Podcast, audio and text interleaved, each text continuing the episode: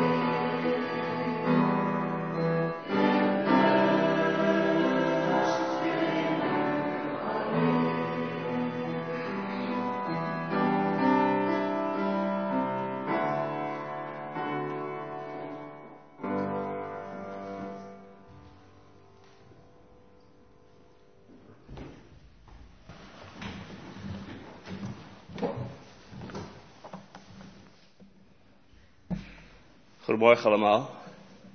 Ook vanmorgen beginnen we samen met het uitspreken van onze afhankelijkheid van God.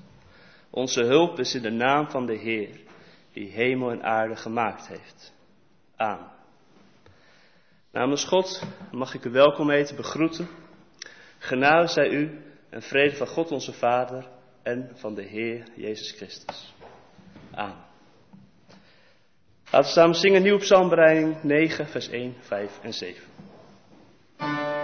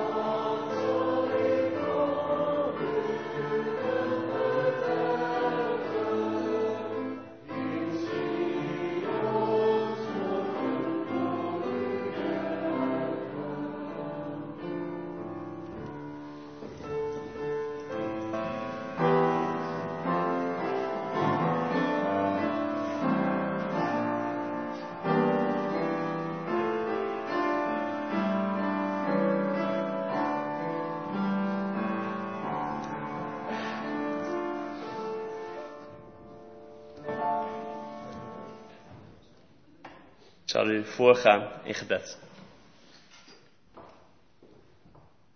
Machtige God, Hemels Vader, Heer, we danken u dat we vanmorgen hier weer bij elkaar mogen zijn. Heer, dat geloven niet iets is voor in ons eentje, maar dat voor ons samen, dat we samen mogen luisteren naar uw woord, elkaar mogen ontmoeten en bemoedigen. Heer, dat u een volk uitgekozen heeft, dat we mogen uitzien naar uw koninkrijk. U wilt deze samenkomst zegenen. U wilt ook geven dat wij, zoals de Bijbeltekst die we straks lezen ook zegt, met een goed en eerlijk hart naar uw woord mogen luisteren, het koesteren en door standvastigheid het vrucht mag dragen. Heer, wilt u Heilige Geest geven om ons daarin te helpen. Dat bidden we u in Jezus' naam. Amen. We gaan nu samen zingen, lied prijst God.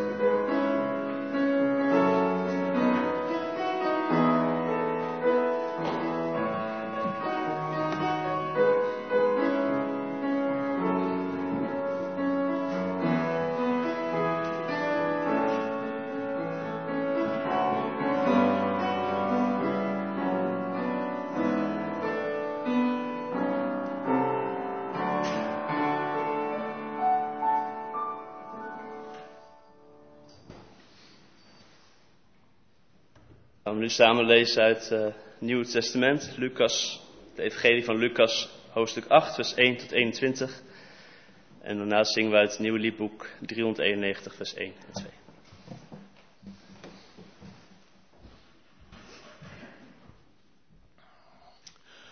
Lucas 8. Kort daarop begon hij rond te trekken van stad tot stad en van dorp tot dorp om het goede nieuws over het koninkrijk van God te verkondigen. De twaalf vergezelden hem. En ook enkele vrouwen die van kwade geesten en ziekten genezen waren. Maria van Magdala, bij wie zeven demonen waren uitgedreven. Johanna, de vrouw van Goesas, de rentmeester van Herodes en Susanna. En nog tal van andere vrouwen die uit eigen middelen voor hen zorgden. Toen zich een grote menigte verzameld had en uit alle steden mensen naar hem toegekomen waren, vertelde hij deze gelijkenis. En zaaier ging erop uit om te zaaien. Tijdens het zaaien viel een deel van het zaad op de weg en het werd vertrapt en door de vogels opgegeten. Een ander deel viel op rotsachtige bodem, maar toen het opschoot, droogde het uit door gebrek aan water. Weer een ander deel viel tussen de dissels, en toen die opschoten, verstikten ze het. Maar er viel ook zaad in vruchtbare aarde, en toen het was opgeschoten, droeg het honderdvoudig vrucht. Hij voegde er met luide stem aan toe, wie oren heeft om te horen, moet goed luisteren. Zijn leerlingen vroegen hem wat deze gelijkenis betekende. Hij antwoordde, het is jullie gegeven de geheimen van het koninkrijk van God te kennen. Met de anderen krijgen alles in gelijkenissen. Maar de anderen krijgen alles in gelijkenissen te horen. Opdat ze zien zonder inzicht en horen zonder iets te begrijpen. Dit is de betekenis van de gelijkenis. Het zaad is het woord van God. Het zaad op de weg, dat zijn zij die geluisterd hebben. Maar daarna komt de duivel en die grijpt het woord weg uit hun hart. Om te voorkomen dat ze worden gered door te geloven. Het zaad op de rotsachtige bodem, dat zijn zij die het woord vol vreugde aannemen wanneer ze het horen. Maar het schiet geen wortel. Voor het moment geloven ze. Maar als ze op de proef worden gesteld, worden ze afvallig. Het zaad dat tussen de distels valt, dat zijn zij die wel geluisterd hebben, maar door zorgen en rijkdom en de genoegens van het leven worden ze gaandeweg verstikt, zodat ze geen vrucht dragen. Het zaad in de vruchtbare grond, dat zijn zij die met een goed en eerlijk hart naar het woord hebben geluisterd, het koesteren en door standvastigheid vrucht dragen.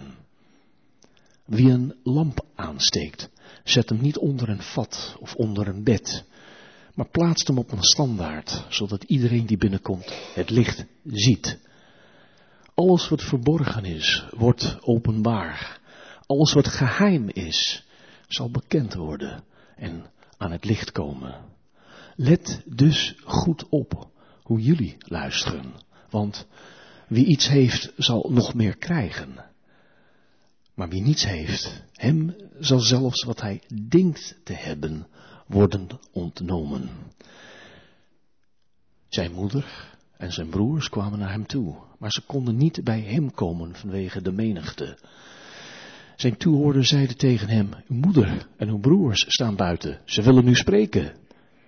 Maar hij antwoordde, mijn moeder en mijn broers zijn degene die naar het woord van God luisteren en ernaar handelen.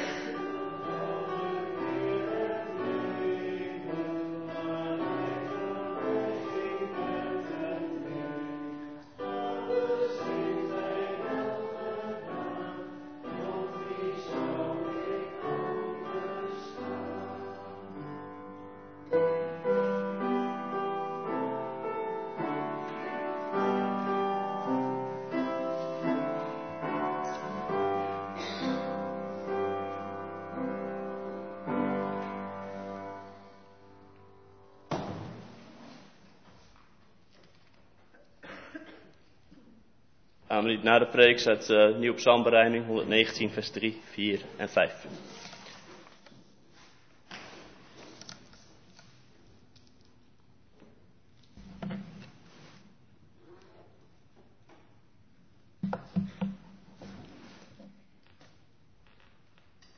Een van de mysteries van het leven is waarom de een wel gelooft en de ander niet. Er gebeurt iets mysterieus, waardoor de een die het hoort het ontvangt, de ander blijkbaar niet. En waarom kunnen twee personen hetzelfde horen, misschien zelfs wel dezelfde achtergrond of opvoeding hebben, maar de een die is vol van het geloof de ander niet. En waar de gelijkenis van vanmorgen zich mee bezig lijkt te houden, is hoe geloof tot bloei kan komen. Hoe het meer is dan iets aanhoren, maar dat het een luisteren met je hart wordt. Dat je er bij wijze van spreken in meegetrokken wordt. Dat het je eigen levensverhaal wordt.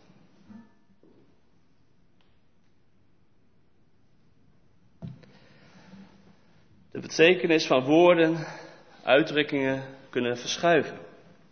Als iemand jou vraagt, geloof je in God? Wat vraagt die persoon dan eigenlijk? En het is toch meestal, geloof je dat God bestaat?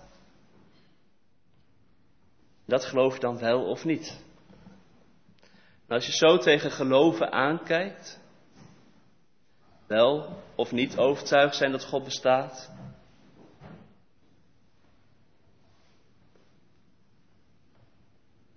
Dan doet het er toch eigenlijk weinig aan toe of je bijvoorbeeld naar de kerk gaat, Bijbel leest, bidt of wat dan ook. En een opvatting hebben over of God wel of niet bestaat, heeft het allemaal niet nodig. Een aantal jaren geleden kwam ik een geloofsbeleidnis tegen van een jongerenklooster. En dat was geschreven door dominee Rien van den Berg. Uh, misschien zegt die naam je iets of komt bekend voor. We zongen van hen het lied Halleluja tijdens onze oudejaarsdag kerkdienst. in het jongerenklooster wilden ze elke middag ook kort een geloofsbeleidnis een plek geven in gezongen vorm. En hem werd gevraagd om dat te schrijven. En hij heeft, geworsteld met hoe dat verwoorden. En we hebben natuurlijk een bekende geloofsbelijnissen. En dat begint met ik geloof in. Maar goed, hij worstelde met hoe dat verwoorden. Want geloven in iets, ja, dat is eigenlijk best wel statisch. Van geloof dat God bestaat. En hij schrijft het volgende. Na een hele tijd tobben voel ik me ineens precies zoals wanneer ik weer eens wanhopig naar de bril zoek die op mijn neus staat. Het staat er al. Ik geloof God. En die formulering verandert alles. Want als ik van iemand zeg dat ik, dat ik hem of haar geloof, beleid ik dat zij iets gezegd en of gedaan heeft dat geloofwaardig is dat mij overtuigt. Als ik zeg dat ik God geloof, zeg ik ineens niet meer alleen dat God bestaat, maar dat ik Hem ervaar als iemand die handelt en spreekt. Op een manier die voor mij overtuigend en geloofwaardig is. Zover. Soms krijg ik wel eens de indruk dat geloof wordt gezien als iets dat je simpelweg overkomt. van de een gelooft blijkbaar en de ander niet. Dat daar geen invloed op zou zijn wat je zelf daarin doet. Maar de gelijkenis wil iets duidelijk maken over het belang van luisteren en proeven. En dat is nog voorbij de discussie of God wel of niet bestaat. Het is de ervaring aangesproken te worden. En dat vraagt om open-minded luisteren. Met een open hart. En dat kan iedereen doen. Zelfs als je die vraag van bestaat God eigenlijk even moet parkeren. En Jezus zegt in vers 18 dit. Let dus goed op hoe jullie luisteren. Want wie iets heeft, zal nog meer krijgen. Maar wie niets heeft, hem zal zelfs wat hij denkt te hebben worden ontnomen.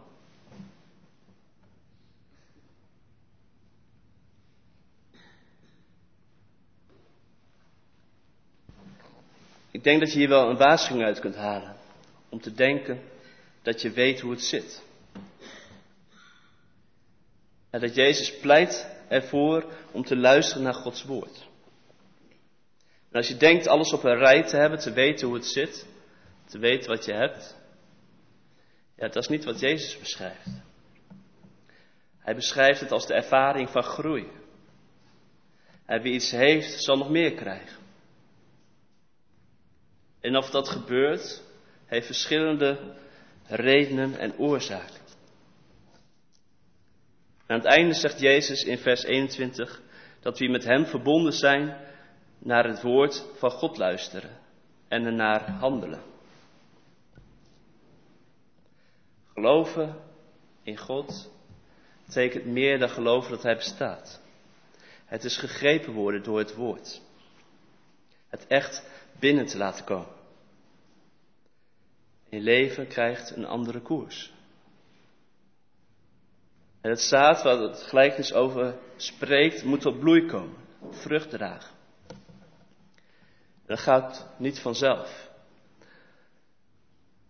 je kunt je afvragen, bij wijze van spreken, valt Gods woord in goede aarde? En met de gelijkenis schetst Jezus verschillende mogelijkheden die kunnen gebeuren. En hij nodigt ons uit om ons daaraan te spiegelen. Welk soort aarde ben jij? Welke soort aarde wil je zijn? Met gelijkenis nodigt hij dus uit tot reflectie. Wat is er aan de hand? En hij ziet het zelf om zich heen gebeuren. En rondom Jezus zijn verschillende groepen mensen. We lezen onder andere over grote menigte, de twaalf leerlingen en de vrouwen die hem ondersteunen, praktisch en financieel. En even later komen zelfs zijn moeder en broers nog even langs. En ze zijn verzameld rondom Jezus en ze luisteren naar hem. En onder de mensen die naar hem luisteren, zal hij die verschillende reacties hebben gezien. En Jezus beschrijft ze als vier verschillende soorten grond waar het woord kan landen. Het valt op de weg, op rotsachtige bodem, tussen de distels en vruchtbare grond. Het zijn dus drie manieren waardoor het geen vrucht draagt. En het zijn drie dingen die goede aarde kenmerken. Het heeft te maken met je hart. Het heeft te maken met je verstand. En het heeft te maken met volhouden. Laten we bij het eerste beginnen. Een open hart. Er zijn er die Jezus erg interessant vinden. Ze zijn door hem gefascineerd. Maar voordat ze het tot zich door hebben kunnen laten dringen, zijn ze het alweer kwijt theoloog van lange tijd geleden beschreef het zo. Het is zoals wanneer een kraai op de vlakte een graankorrel vindt, voordat deze met aarde is bedekt, en deze oppakt en wegvliegt. De duivel verwijdert de herinnering aan het onderwijs van Jezus uit je hart. En jullie vinden jezelf leeg en beroofd van helzaam onderwijs.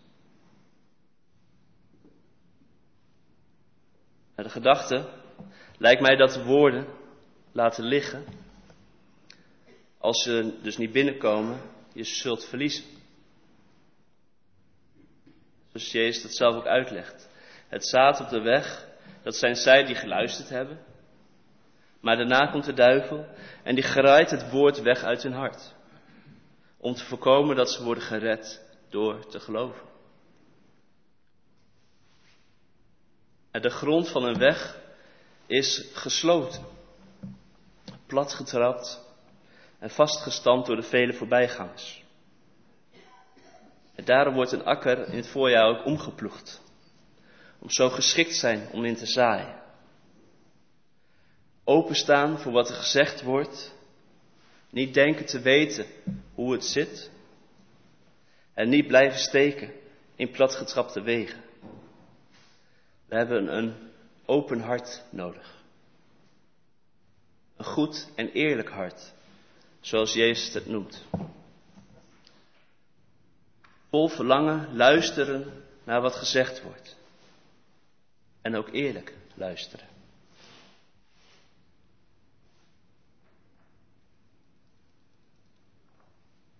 Wat ook kan gebeuren, is dat het oppervlakkig binnenkomt. Schrijft als rotsachtige bodem. Het zaad op de rotsachtige bodem, dat zijn zij die het woord vol vreugde aannemen wanneer ze het horen, maar het schiet geen wortel. Voor het moment geloven ze, maar als ze op de proef worden gesteld, worden ze afvallig. En dat is de geloven in God zonder de scherpe rand. Geloof kan soms ook confronterend zijn en moeilijke vragen opwerpen. En nog los van het lijden in de wereld is het ook niet altijd makkelijk om de weg te gaan die Jezus wijst. Het is wel een vruchtbare weg, maar niet per se een makkelijke weg. En het vraagt ook wel iets van ons. Een zekere standvastigheid, zoals Jezus het benoemt. Dat we koesteren het woord van God. Onze houvast zoeken in zijn belofte. En worstelen door de Bijbel heen met lastige vragen en uitdagingen van het leven. Uiteindelijk is er geen magisch trucje. Maar Gods woord, als je daar vertrouwd mee bent, helpt ons om door het leven te gaan.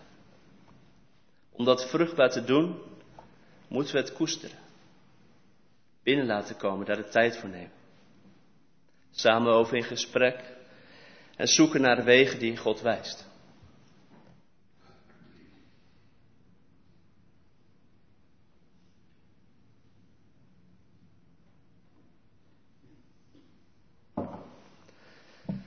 Wat maakt grond tot goede grond? Wat maakt horen tot goed horen, verstaan? Openheid is het eerste kenmerk. Diepgang, tweede. En volharding is het derde kenmerk. Standvastig zijn. En Jezus beschrijft het zo. Het zaad dat tussen de distels valt, dat zijn zij die wel geluisterd hebben, maar door zorgen, niet zorgen, ook door rijkdom en de genoegens van het leven, worden ze gaandeweg verstikt, zodat ze geen vrucht dragen. Daar schetst is dat het niet onder de grond fout gaat, maar boven de grond. Ik heb altijd geleerd dat onkruid sneller groeit dan goede planten. Onkruid heeft geen hulp nodig. Dat trekt sowieso wel je aandacht. En een groot deel van tuinieren is onkruidwieden. En waarom worden nou die distels weggehaald? Omdat het zaad anders geen kans krijgt om tot bloei te komen. Geen ruimte. Ik denk dat dat gewoon een constatering is dat het zo werkt. En wie hier heeft niet de ervaring dat er periodes zijn in je leven, dat geloven wat verder van je af staat dan je misschien gewend bent.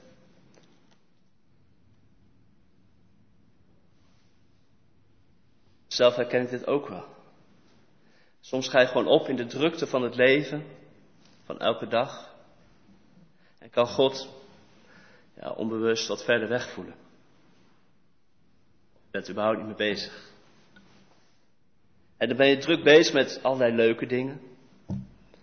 Feestjes, vakanties, Wat dan ook maar.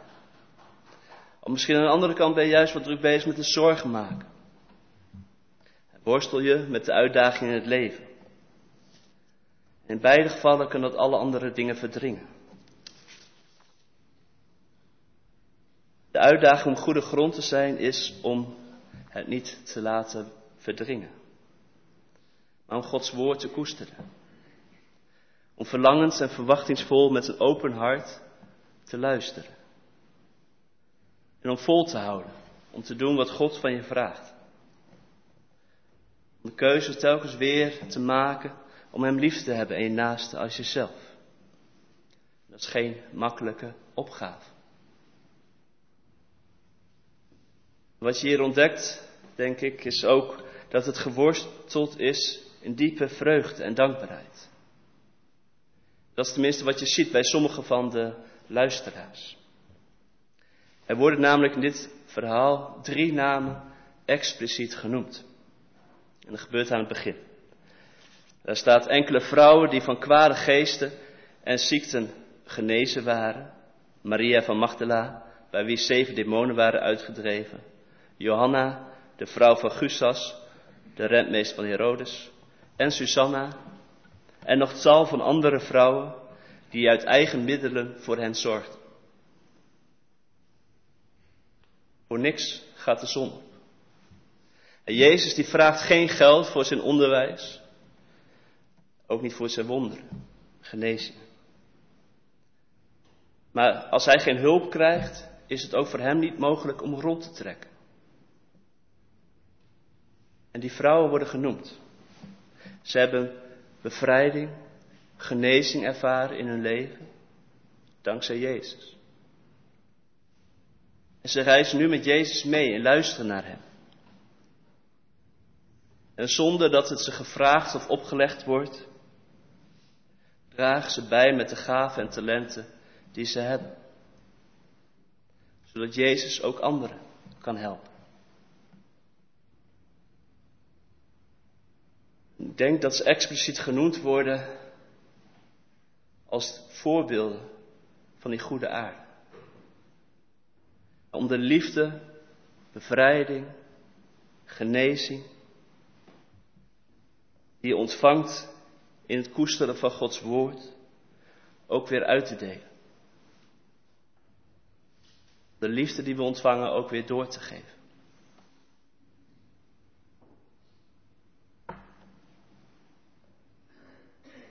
Het is een indringende gelijkenis over de grond die Jezus vertelt. Net daarbij de oproep, zorg ervoor dat je goede grond bent. Waar is het Jezus nu ten diepste om te doen? Wat is zijn verlangen hierbij? Als hij zou willen dat mensen hem op een voetstuk plaatsen, dat is hem al gelukt. Als hij veel fans en bewonderaars wil, dat was al gelukt. Als hij een grote show met fans die opkomen dagen, als hij dat wil, dan is dat al gelukt. Maar Jezus wil meer dan dat. Hij wil meer geven dan dat. Aan het einde zegt hij, mijn moeder en mijn broers zijn degenen die naar het woord van God luisteren en ernaar handelen. Dat is Jezus zijn verlangen. Dat we vertrouwd raken met Gods woord. Ons eigen maken en uitleven. Waarom? Omdat we daarin worden uitgenodigd om bij God te horen. Dat we zelfs familie mogen worden. En dit is dus een belofte van verbondenheid met Jezus. En het is ook een belofte om iets zinvols te kunnen bijdragen. Om vrucht te dragen die Hij geeft. Door met open hart Gods woord te koesteren en ons niet te laten afleiden, maar standvastig vrucht te dragen. Om ons zo aan te sluiten bij het herstellende, vernieuwende en bevrijdende werk van God in Jezus. Amen.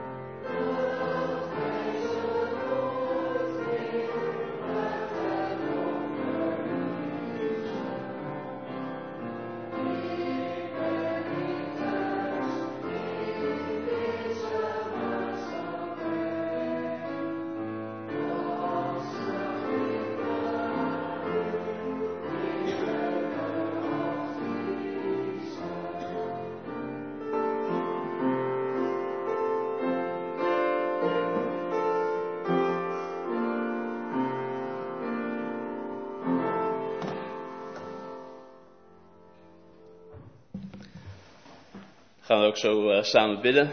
Eerst nog uh, opmerking. Uh, berichten van Johan van Dalen gehad. die ligt nu nog in het ziekenhuis. Hij heeft een operatie gehad. Blinde darm, heb ik begrepen. maar wel goed nieuws dat het goed is gegaan.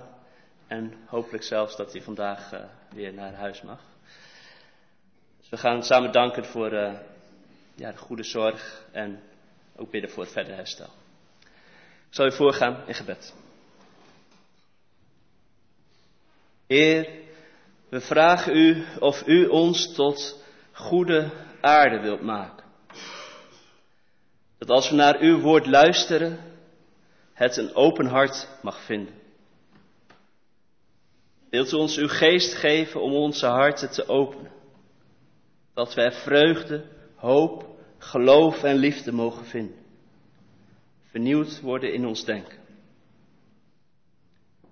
Leven is vaak druk en er is veel afleiding. Wilt u rust geven? Hou vast in u. Zodat we ook open ogen hebben voor mogelijkheden om u en onze naasten te dienen. Zo bidden we voor onze buren en de mensen die we elke dag tegenkomen. Wilt u geven, hoe groot of klein ook, dat we iets van uw liefde uitdelen, uw aandacht en uw rust. Vader, we willen in het voetspoor van Jezus gaan. Maar wij weten ook waar die voetstappen zijn uitgekomen. Zullen wij de moed hebben spot te ondergaan, een kruis te dragen. In de kerstnacht zegt uw lichtengel, vrees niet. En ook de paasmorgen klinkt helder zijn boodschap. Vreest niet. Geef ons de kracht, getrouwe God, de weg van Jezus te gaan. Om ons in te zetten voor het koninkrijk van Zijn liefde. Moedig en blijmoedig. Vastberaden en vredelievend. Tot glorie van U, onze Schepper. En tot geluk van mensen. Heer wil ook aan u opdragen. Johan, wilt u ook bij hem zijn in zijn verder herstel? Bovenal overheerst ook de dankbaarheid. Dank u wel dat u hem gespaard heeft. Dank u wel voor de goede medische mogelijkheden, ook in ons land. Wilt u het verdere herstel zegenen? Heer, wilt u zo ons ook nabij zijn? Bidden we u in Jezus' naam aan.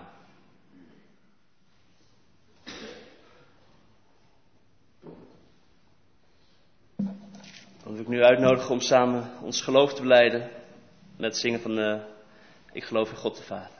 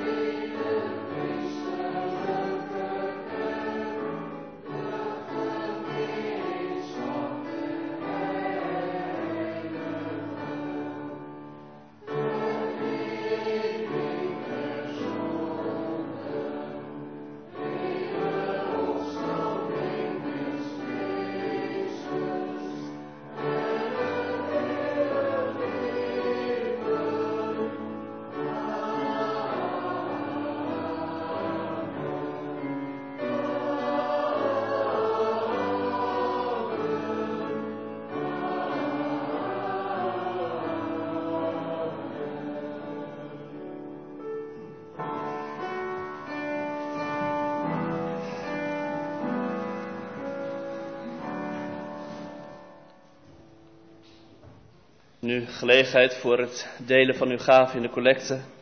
En na uh, komen de kinderen ook weer terug en dan zingen we als slotlied uit opwekking 429, God wijs mij een weg.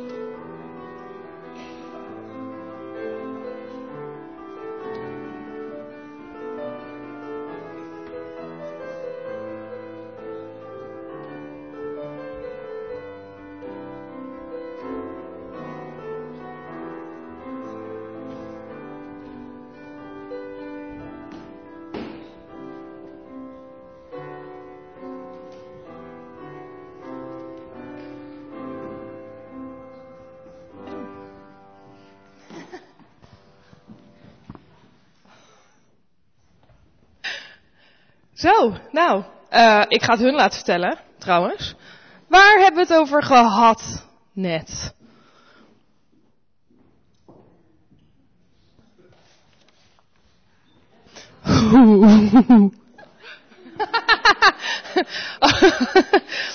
nou, we hadden wel een heel bijzonder verhaal.